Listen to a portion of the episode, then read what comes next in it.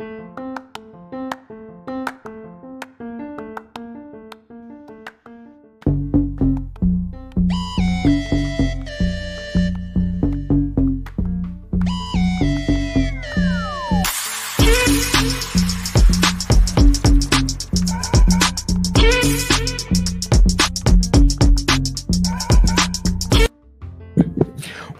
mi gente de nuevo aquí que es sin café.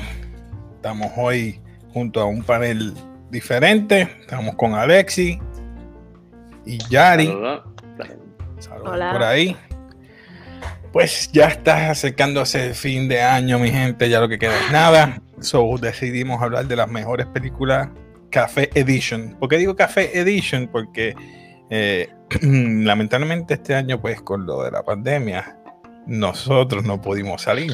Por eso invité a mi amigo, a mi pana de A Plus Review, que ha visto más que nosotros las películas. Pero vamos a estar comparando las películas que hemos visto durante este año 2020 y son las mejores. No lo digo yo, o sea, es las que hemos podido ver.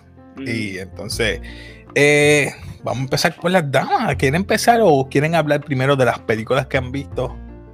O empezamos contigo, este Yari. ¿Qué lista tú tienes? Ok, desde ahora oh. digo que este año yo no he visto muchas películas. Yo, me he tampoco, enfocado yo en, tengo pocas. en los animes y series. Yo me he so, mi- enfocado más mi en lista serio es porque es que de verdad. Bien pequeñita, muy limitada. Ok. Y, y no me juzguen por, por mi selección, por favor. No. Yo, yo veo casi no. de todo, casi de todo. So, mi lista. No están como que en orden per se, pero The Invisible Man. Esa película me gustó.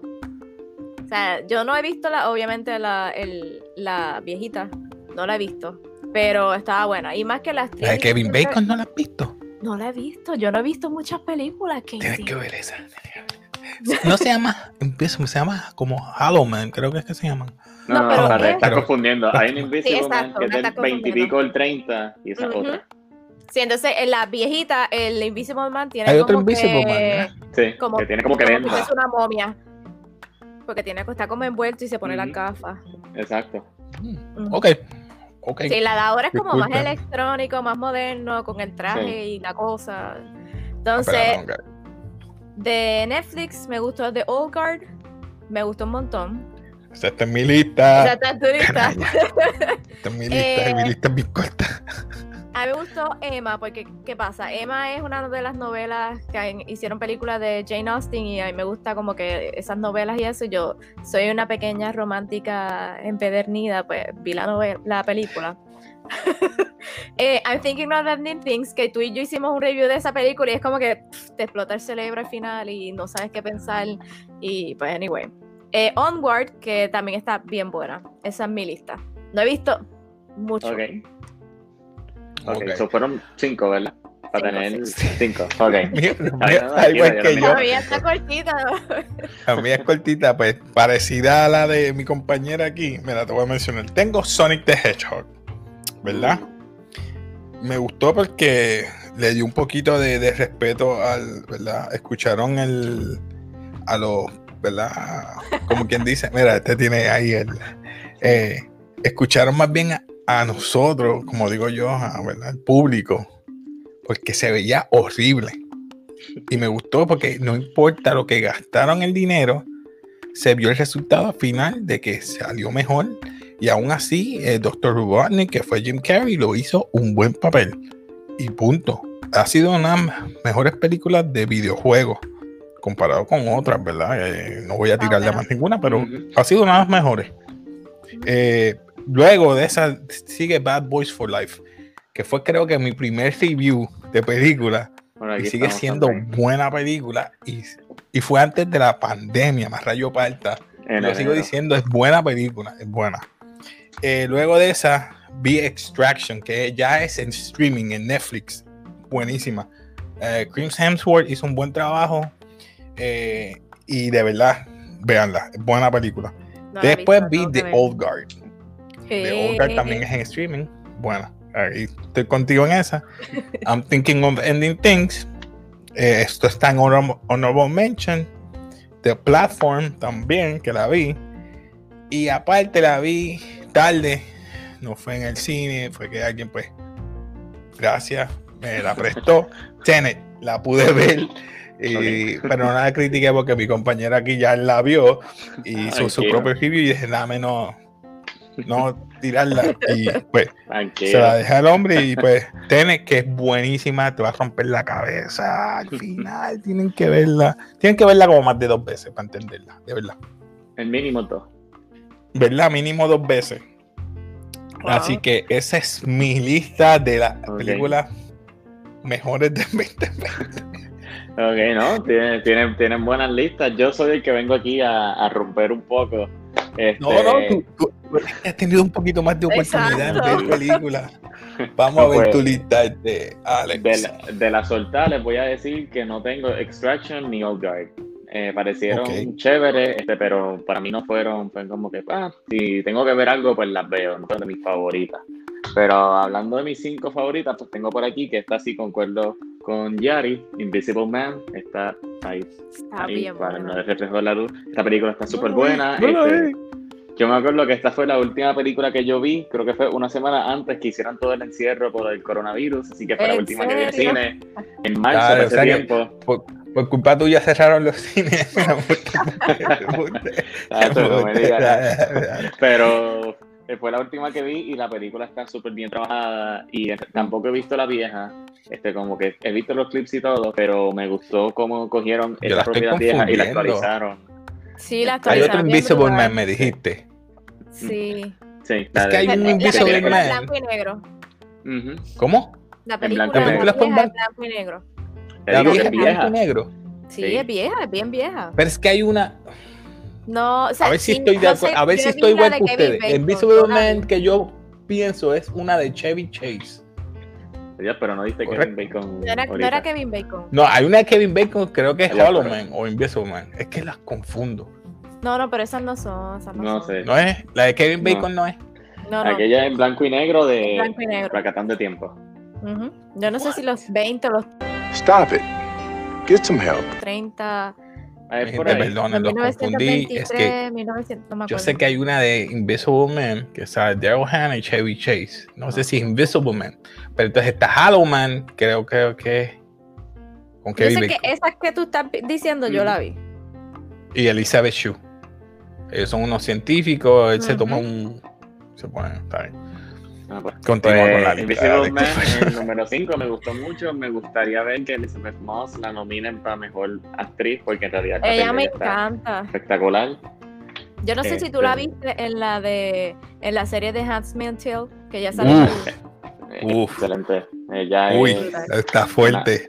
Está fuerte, pero está bien Fuerte. buena. Está fuerte, Sí. fuerte. Pues tengo esa número 5, número 4, esta no la tengo aquí, es de Netflix, pero al momento de esta grabación, quiero hacer la aclaración, todavía no ha salido en Netflix, sale en un par de días, pero por si acaso Netflix cuando tira películas que ¿verdad? ellos creen que son para Oscar, Gracias pues las sacan en cine eso. dos semanas antes y después las sacan en. Netflix.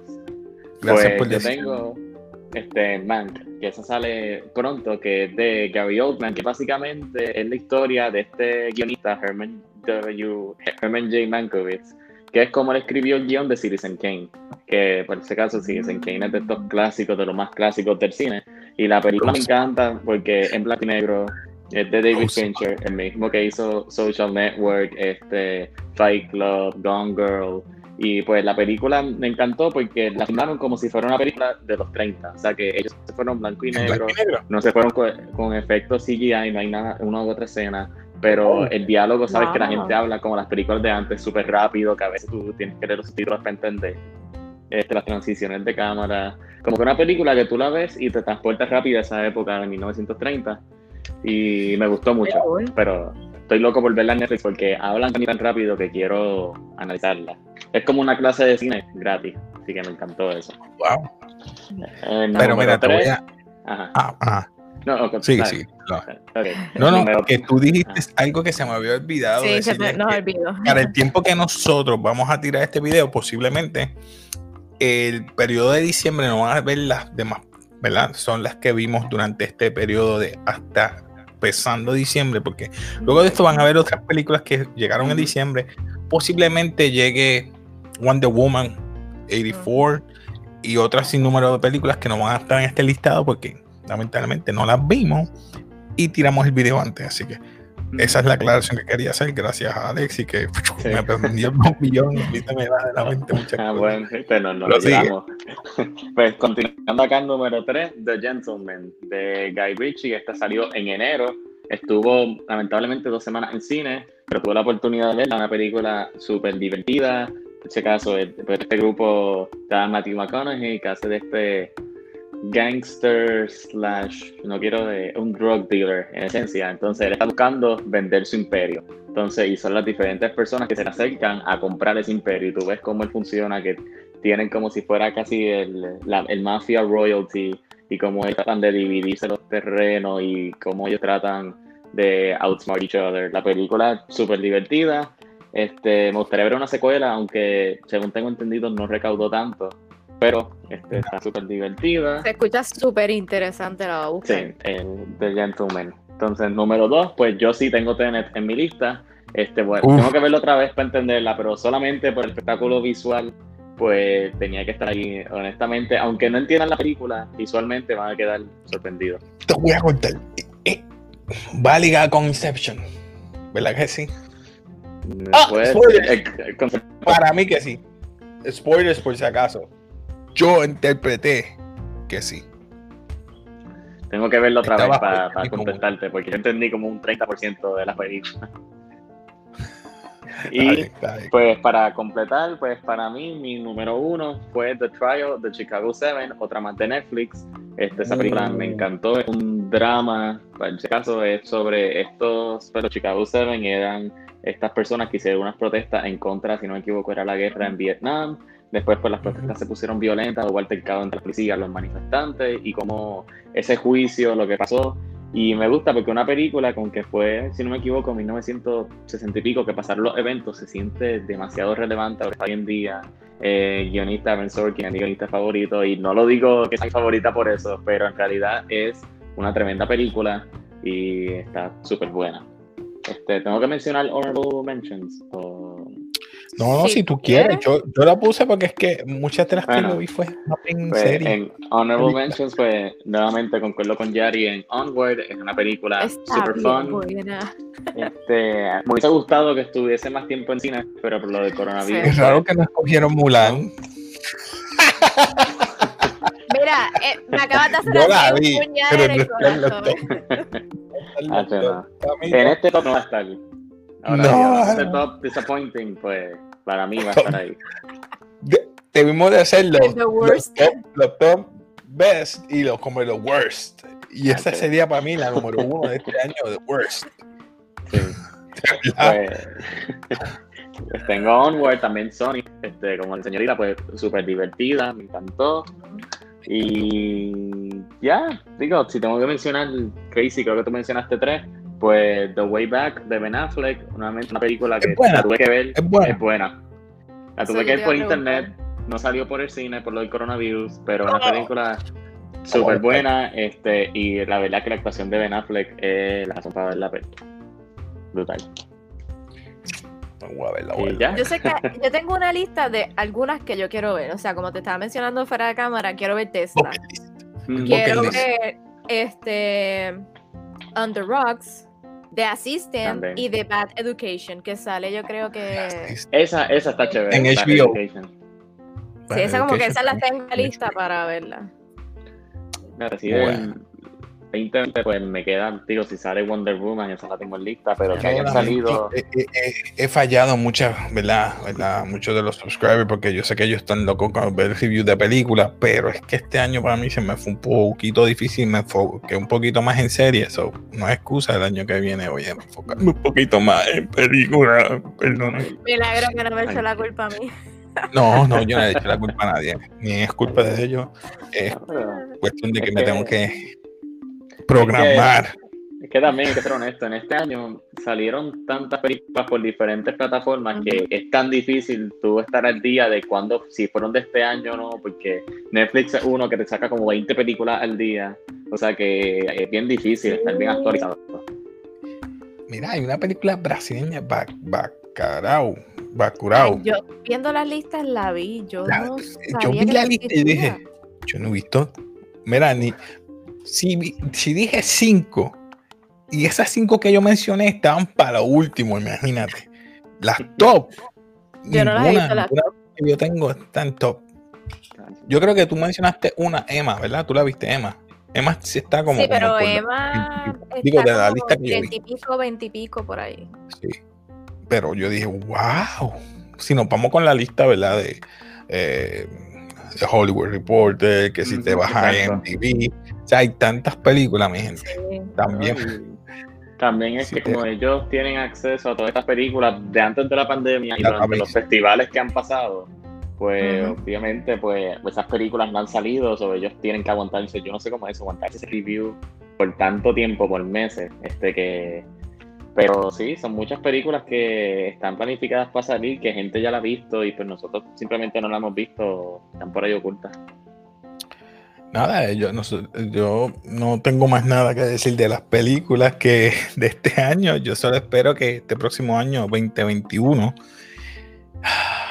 el cine vuelva al auge, que no pase lo que está pasando hoy en día, que todo se va a streaming, como pasó con Wonder Woman Black Widow espero que lo hagan en el cine, eh, que el cine vuelva a coger vida de nuevo y que no muera el cine, porque yo soy loco con el cine. A mí me Lamentablemente con esto del, del, del, la pandemia, por no decir, ¿verdad? No quiero mencionar el nombre porque busco problemas en, YouTube. Eh, pero nada, ¿qué opinan ustedes que este próximo año, que películas ustedes esperan ver o qué esperan ver o qué series también. De eh. series yo no sé tanto, pero de películas, ¿verdad? Yo estoy tratando de mantenerme optimista, pero puede ser que hay, si hay películas grandes que van a seguir retrasando. Este, Black Widow, yo supongo que si va a salir o para verano o para finales del año que viene. Yo espero que no sigan retrasando que acuérdate, o sea, no es que, cuando se enfocan primordialmente, aparte del exterior, en Estados Unidos, porque ellos saben que las películas venden mucho en el exterior. Pero si adentro, lo mismo que pasó con Tenet, que ellos arriesgaron, la sacaron, aunque los mercados grandes no estaban abiertos, o sea, ellos están reabriendo ahora, hay muchos sitios que están cerrando nuevamente por los casos. Igual de como son estudios americanos, ellos quieren que su gente pues las vean primero, vender más acá, y puede ser que todo el mundo esté bien, pero si las cosas están mal, no las van a sacar, que pues la triste realidad. So, pues yo creo que podemos anticipar más movidas como lo de Wonder Woman 1984, estreno simultáneo, tanto en cine como en plataformas. Exacto, si nos ponemos a hablar en realidad, esto de la cura y todas esas cosas uno no sabe cuándo va a pasar y acuérdate que científicamente voy yo aquí a meter la cuchara, no es como que no te va a dar el COVID, sino que te pueden dar menos síntomas o pues o no te da, este depende de tu, tu sistema inmune, pero yo espero que los cines abran en algún punto porque es necesario. Es parte de como que de todo el mundo. O sea, es, como bajar el estrés o compartir con tus amigos lo que sea, algo que se necesita. No, y un escape de la realidad también. hace falta ese respiro que sea con mascarilla. Mira, ya estoy aburrida de leer tantos libros, necesito ir al cine. Nada, pues mi gente, esto ha sido todo hoy por café. Eh, se despide aquí Casey. Despídanse ahí, muchachos. Alexi. Bye. Bye. Yari. Placer. Nada, y nada, nos veremos entonces el próximo año. Que disfruten con su gente y cuídense, protéjanse. Y como siempre, peace.